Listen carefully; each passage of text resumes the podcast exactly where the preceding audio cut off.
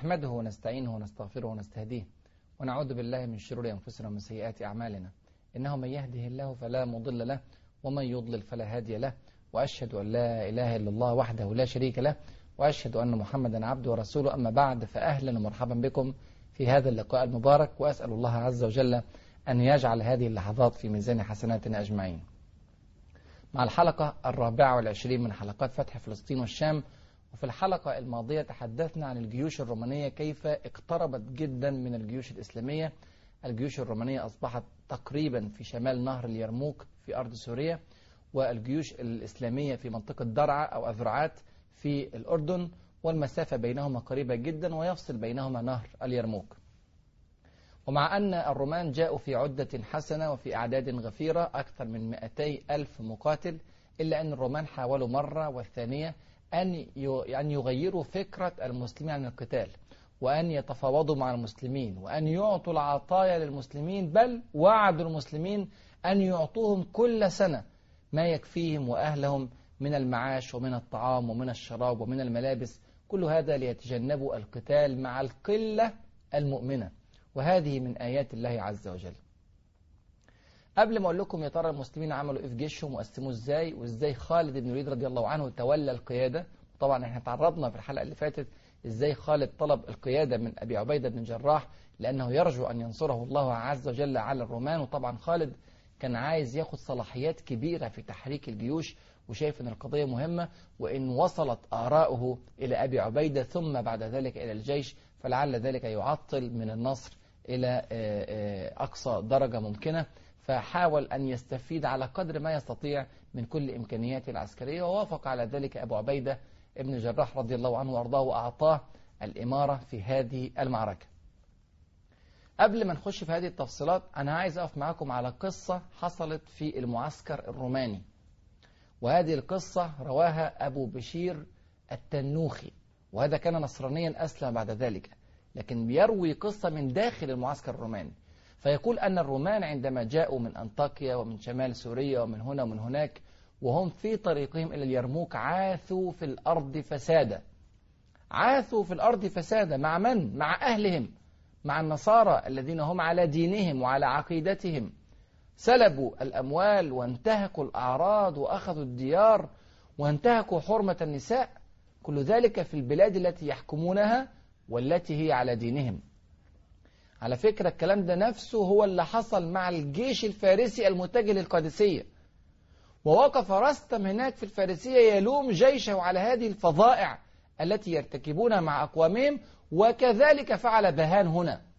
فوقف بهان وبدأ يخطب في الناس يخطب في الرومان ويقول لهم اسمعوا لهذه الكلمات يقول لهم يا معشر أهل هذا الدين إن حجة الله عليكم عظيمة أنتم الآن تظلمون فما عذركم غدا عند الله وقد تركتم أمره. وهذا عدوكم قد نزل على مقربة منكم يقتل مقاتلتكم ويسبي ذراريكم. وأنتم تفعلون الظلم في كل مكان. يعني بهان بيخطب خطبة بيقول لهم ارجعوا عن الظلم. بس خلي بالك دي خطب كلها مسرحية. يعني أهل الرومان وأهل الإغريق وأهل هذه الدول سواء كانوا في الفرس ولا في الرومان ولا في غيرها كلهم متعودين على هذه الخطب المسرحية. يعني مجرد كلمات يريد أن يترفع هو عن هذه القضايا من الذنوب ومن الآثام وكأنه لا يرتكب الظلم وهو أكثر الظالمين وهو أكثر المكذبين وهو يعلم من الكتاب أنهم يقاتلون أتباع نبي من الأنبياء ومع ذلك يقاتلون. وهو يترفع على قومه وهو يأخذ منهم ما ليس له بحق ويعلم أن هرقل يأخذ ما لا يحل له. وما لا يستحق. ويعلم أن هذا عامة الدولة الرومانية تفعله.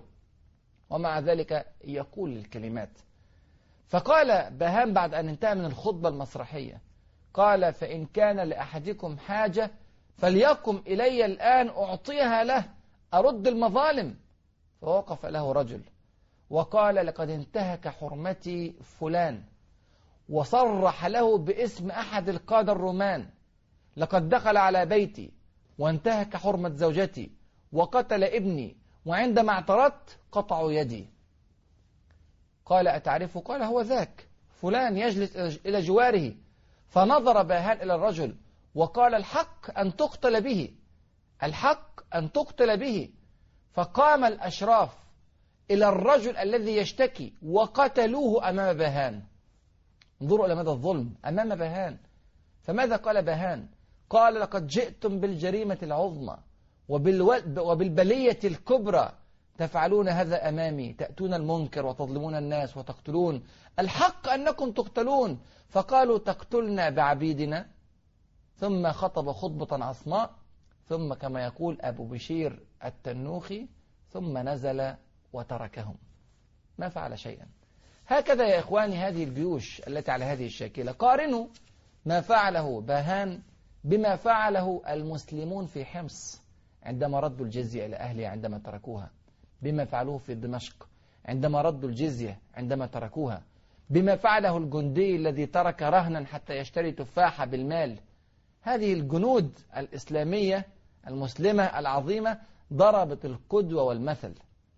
لذلك اشتاق أهل الشام وأهل مصر وأهل شمال أفريقيا وأهل العراق اشتاقوا لحكم المسلمين وإن كانوا على غير دينهم. يقول ألفريد جيوم ومن كبار المستشرقين الإنجليز يقول إن الشعوب في مصر والشام والعراق وغيرها استقبلت المسلمين بالترحاب لأنهم خلصوهم من الابتزاز الإمبراطوري الروماني والفارسي. المسلمون كانوا أكثر رحمة بأهل دين النصارى من النصارى الذين يحكمونهم. كانوا أكثر رحمة بالمجوس من المجوس الذين يحكمونهم. ولذلك انتشر الإسلام ودخل الناس في دين الله أفواجا. نرجع لخالد بن الوليد رضي الله عنه. دلوقتي بقى هو أمير الجيش. ومع ذلك عندما بدأ يولي الزعامات ذهب يستشير في منتهى الأدب يستشير أبا عبيدة ابن الجراح رضي الله عنه وأرضاه. فقال له من كنت تولي ميمنتك؟ فقال أبو عبيدة معاذ بن جبل. فقال نعم الرجل فوله إياها. فولاه. ومن كنت تولي الميسرة؟ فقال غير واحد يعني أكثر من واحد في ذهني.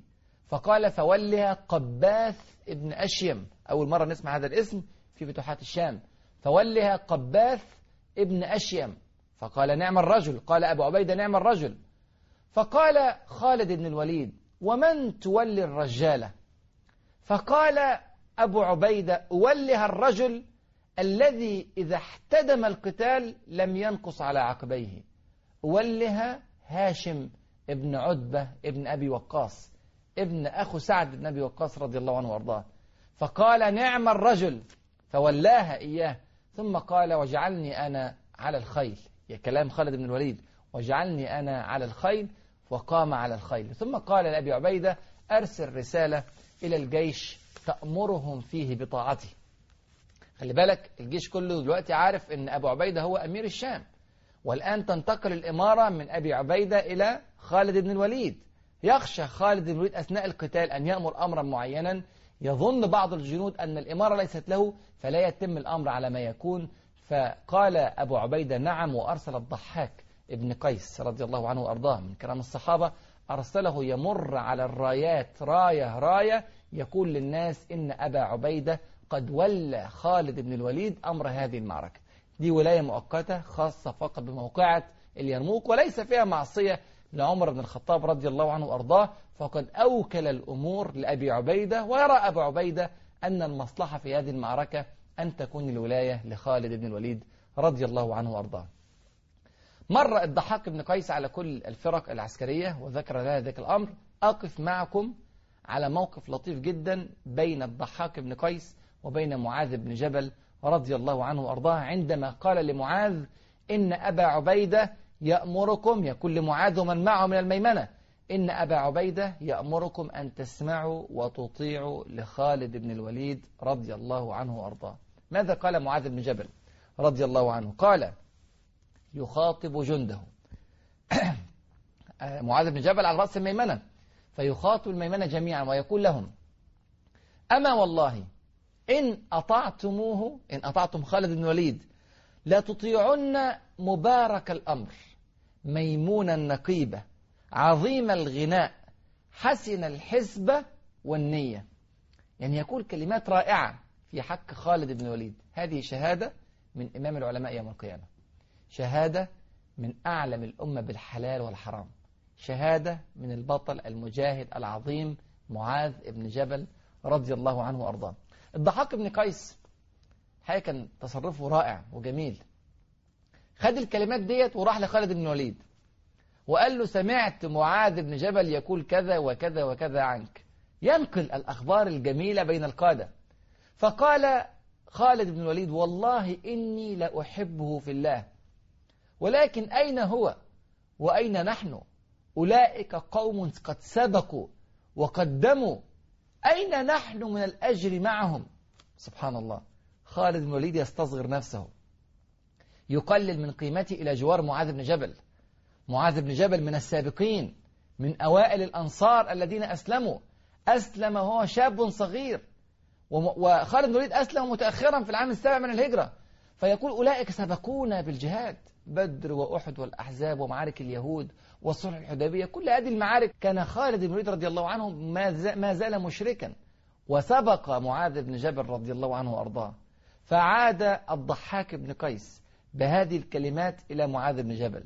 وقال له إن خالد بن الوليد يقول أنكم سبقتموه بكذا وكذا وكذا. فقال معاذ بن جبل قل له إن الله عز وجل قد أعطاه بصيرة في الحرب. وشدة على المشركين وقوة في الجهاد وإني لأرجو أن يكون من أحسننا عملا وأعظمنا أجرا. فذهب الضحاك بن قيس إلى خالد بن وليد وقال له هذا هذه الكلمات فقال وما ذلك على الله بعزيز. يعني الله عز وجل قادر أن يعطينا هذا الأجر من فضله ومن كرمه. الروح يا إخوانا اللي كانت موجودة بين قادة المسلمين هذه من أكبر أسباب النصر الذي يتحقق للمسلمين في كل المعارك. ليس هناك تنافس وليس هناك تصارع بين المسلمين وليس هناك كراهية وليس هناك بغض للقوات وليس هناك غمض لحق أحد إنما يرفعون من قدر بعضهم البعض ويعظمون من شأن بعضهم البعض. فجأة بيجي تعديل عسكري غريب جدا جدا جدا من هرقل. الجيش الروماني موجود الآن في دير أيوب في أرض سوريا شمال نهر اليرموك. والجيش الإسلامي موجود في أذرعات. الجيش الإسلامي بدأ يحط تعبئة وميمنة وميسرة ومقدمة ومؤخرة وجاء في ذلك الوقت تعديل عسكري خطير من الجيش الروماني من هرقل شخصيا.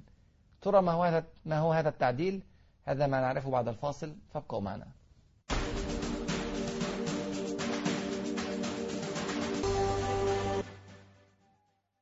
بسم الله والحمد لله والصلاة والسلام على رسول الله. قبل الفاصل شفنا إعداد خالد بن وليد رضي الله عنه مع أبي عبيدة لترتيبة الجيش الإسلامي وشفنا علاقة الحب العظيمة التي كانت بين قوات الجيش الإسلامي لكن اتكلمنا على تعديل عسكري خطير قام به هرقل.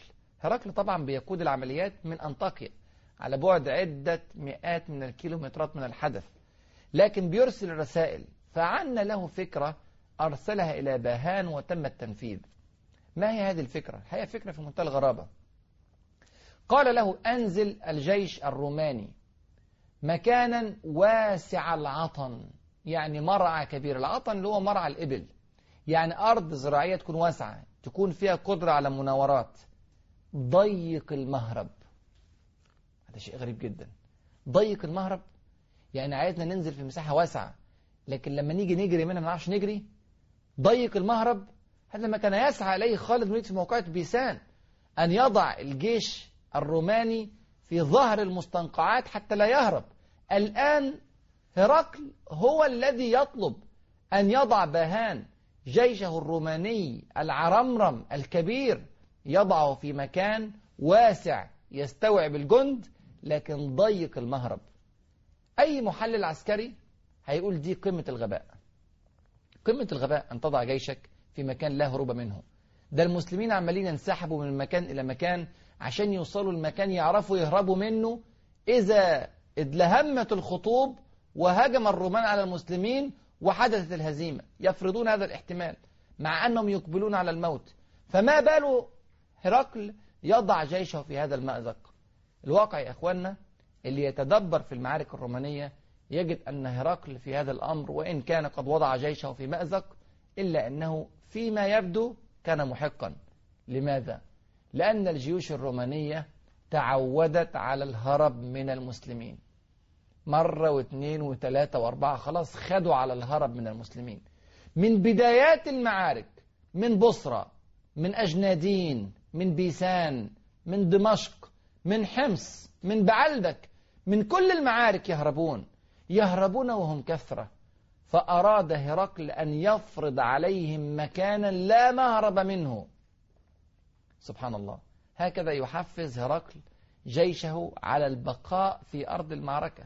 أي نفسية هذه التي يقاتل بها الجندي الروماني؟ وهو يعلم أنه مكره على القتال.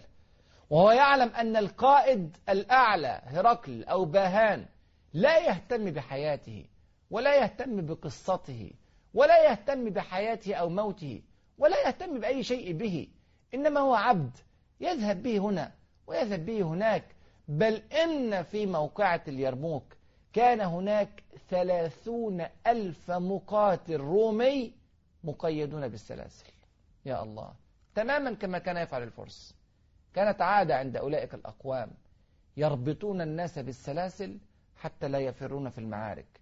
أية نفسية هذه أما المسلمون يبحثون عن الموت في سبيل الله شتان بين الفريقين. لكن فعلا بدأ الجيش الروماني يطبق النظرية ديت وسحبوا الجيش الروماني من عند نهر الركاد ووضعوه في شمال نهر اليرموك مباشرة وجعلوا من على الجانب الغربي ومن الشمال الغربي هاوية سحيقة هاوية الواقوصة. سبحان الله. هاوية سحيقة لا مهرب منها. ولم يعد هناك مهرب للجيش الروماني إلا من الشمال الشرقي في الوادي الذي دخل فيه. عندما رأى المسلمون ذلك تركوا أذرعات بسرعة وتوجهوا بجيشهم وأغلقوا الشمال الشرقي على الرومان. يقول عمرو بن العاص رضي الله عنه وأرضاه أيها الناس أبشروا. أيها الناس أبشروا. حصرت والله الروم وقلما جاء محصور بخير. من الذي حصر الروم؟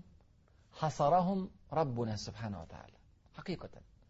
ربنا سبحانه وتعالى هو الذي ألقى هذه الفكرة الغبية حقيقة في روع هرقل وصدقها باهان وما اعترض أحد ووضع جيشه في هذا المأزق وجاء المسلمون ليغلقوا الأبواب على الجيش الروماني ورجعوا المواقع الإسلامية رجعوا القادسية رجعوا فتح الأندلس رجعوا حطين رجعوا عين جالوت رجعوا كل هذه المواقع الكبرى. ستجدون أن القادة العسكريين المبهرين الدارسين من الرومان أو الصليبيين أو التتار يقعون في أخطاء فادحة ما يقع فيها عسكري لم لم يمكث في العسكرية إلا عدة شهور أو عدة سنوات. وهؤلاء القادة الذين مكثوا عشرات السنين يدرسون العسكريات والاستراتيجيات والتكتيك العسكري يقعون في هذه الأخطاء. من الذي أوقعهم؟ ربنا سبحانه وتعالى الذي أعمى بصيرتهم حتى اختاروا هذه الآراء ومهد الله عز وجل للمسلمين. خالد بن الوليد رضي الله عنه عبقرية عسكرية وعبقرية إيمانية. ماذا فعل في جيشه؟ ذهب إلى جيشه وقال أيها الناس إن هذا يوم من أيام الله. ولا يحل لنا أن نقاتل فيه على الفخر والنسب والقبلية. فقسموا الناس بعيدا عن القبلية. عمل خلطة غريبة جدا من الجيش الإسلامي. أتى بالقبائل هذه وفكها ومزجها مع القبائل الأخرى. كان المسلمون عادة في هذه الظروف يقاتلون قبيلة قبيلة ويحمسون أنفسهم بأنهم من قبيلة كذا فلا يؤتى الناس من قبلهم وأنهم من قبيلة كذا فلا يؤتى الناس من قبلهم وهكذا. فقال هذا يوم لا ينفع فيه الفخر. هذا يوم لابد أن تتجرد نياتنا لله عز وجل. فاخلطوا الأنساب. جمعوا الناس من هنا وهناك. الميمنة فيها من كل القبائل. والميسرة فيها من كل القبائل. هكذا حتى تخلص نياتنا لله عز وجل. الله أكبر. عبقرية إيمانية. يعلم أن النصر سينزل إذا تجرد المسلمون لله عز وجل. ثم ابتدع أمرا جديدا. قسم الجيش بنظام الكراديس. ما هو نظام الكراديس؟ الكردوس هو القطعة العظيمة من الجيش. عادة المسلمين وعادة الجيوش في ذلك الوقت أن يقسموا جيوشهم ميمنة وميسرة ومقدمة ومؤخرة وأحيانا قلب. أما خالد بن الوليد فقد قسم الجيش إلى كراديس. يعني إيه كراديس؟ يعني قطع كثيرة. 38 كردوس. يعني مش مجرد ميمنة وميسرة لا 38 كردوس. 38 قطعة منفصلة. على كل قطعة زعيم منفصل. وكل هؤلاء يجتمعون في الميمنة وفي الميسرة وفي القلب وفي كذا. إيه الغرض من تقسيم الجيش إلى كراديس؟ أولا الغرض أن يكثر المسلمون. بدل ما يبقى 6000 أو 7000 واقفين مع بعض هيبقى 700 واقفين مع بعض. وبعدين في مسافة. واقف 700 وبعدين في مسافة. واقف 700 وهكذا. هذه التفرقة أو الأعداد المنفصلة ستكثر أعداد المسلمين أمام الرومان. فتلقى الرهبة في قلوب الرومان. هذه واحدة. أما الثانية فإن إدارة الأعداد الكبيرة ستكون صعبة. فأراد أن يحمل المسؤولية لكل قطاع صغير بدلا من أن تكون القيادة مركزية تصبح القيادة في كل مكان ومن هنا يتحمل كل فريق مسؤولية نفسه. فإن ارتطم المسلمون بمئتي ألف مقاتل كانت هناك فرصة لكل قطعة أن تتصرف بشكل منفرد في إطار الخطة العامة للجيش. الحاجة الثالثة أنه سيبرز طاقات وقيادات جديدة في الجيش وسيتحمل كل قائد جديد المسؤولية وستعلو همته وستعظم قيمته وسيعلم أن له دورا كبيرا في المعركة وهذا سيحفز المسلمين كثيرا. ومع ذلك عمل تقسيمات إدارية رائعة. قسم الجيش أربع أقسام تقسيمات إدارية قسم أيمن وقسم أوسط يمين الوسط وقسم يسار الوسط وقسم ميسار أيسر. ووضع على هذه التقسيمات الإدارية رؤساء الجيوش الأربعة الأوائل. وضع عليها عمرو بن العاص ويزيد بن أبي سفيان وشرحبيل بن حسنة وأبا عبيدة بن الجراح. ثم جعل الميمنة عليها معاذ بن جبل وتتبع القسم الأيمن.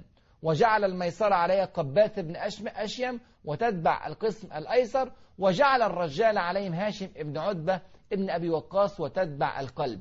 تقسيمات إدارية وتقسيمات تنفيذية. ونظام كراديس أصبح الجيش الإسلامي عبارة عن خلايا نحل كثيرة.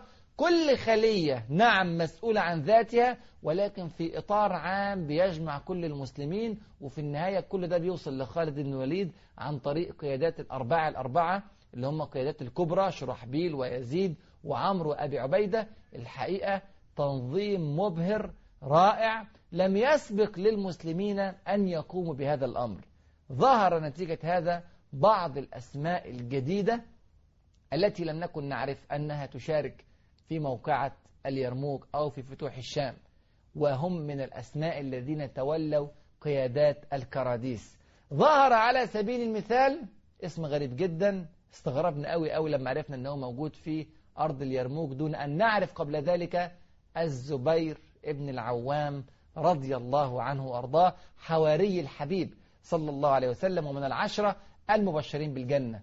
ظهر القعقاع ابن عمرو التميمي ظهر عكرمة ابن أبي جهل ظهر مذعور ابن عدي ظهر عياض ابن غن وظهر عبد الرحمن ابن خالد ابن الوليد. كان عنده 18 سنة وكان قائدا على كردوس من كراديس المسلمين. طبعا ذاك الشبل من ذاك الأسد. وبدأ خالد بن الوليد رضي الله عنه وأرضاه يضع وظائف جديدة للجيش الإسلامي لم تخترع من قبل ولكن اخترعها أبو بكر اخترعها خالد بن الوليد رضي الله عنه ليبث الحمية في قلوب المسلمين. ترى ما هي هذه الوظائف؟ وماذا كان رد فعل الرومان؟ وهل سيقبل الرومان بالدخول في الحرب مع هذا الجيش المؤمن وإن كان قليلا هذا ما سنعرفه بإذن الله في الحلقة القادمة. أسأل الله عز وجل أن يفقهنا في سننه وأن يعلمنا ما ينفعنا وأن ينفعنا بما علمنا. إنه ولي ذلك والقادر عليه. والسلام عليكم ورحمة الله وبركاته.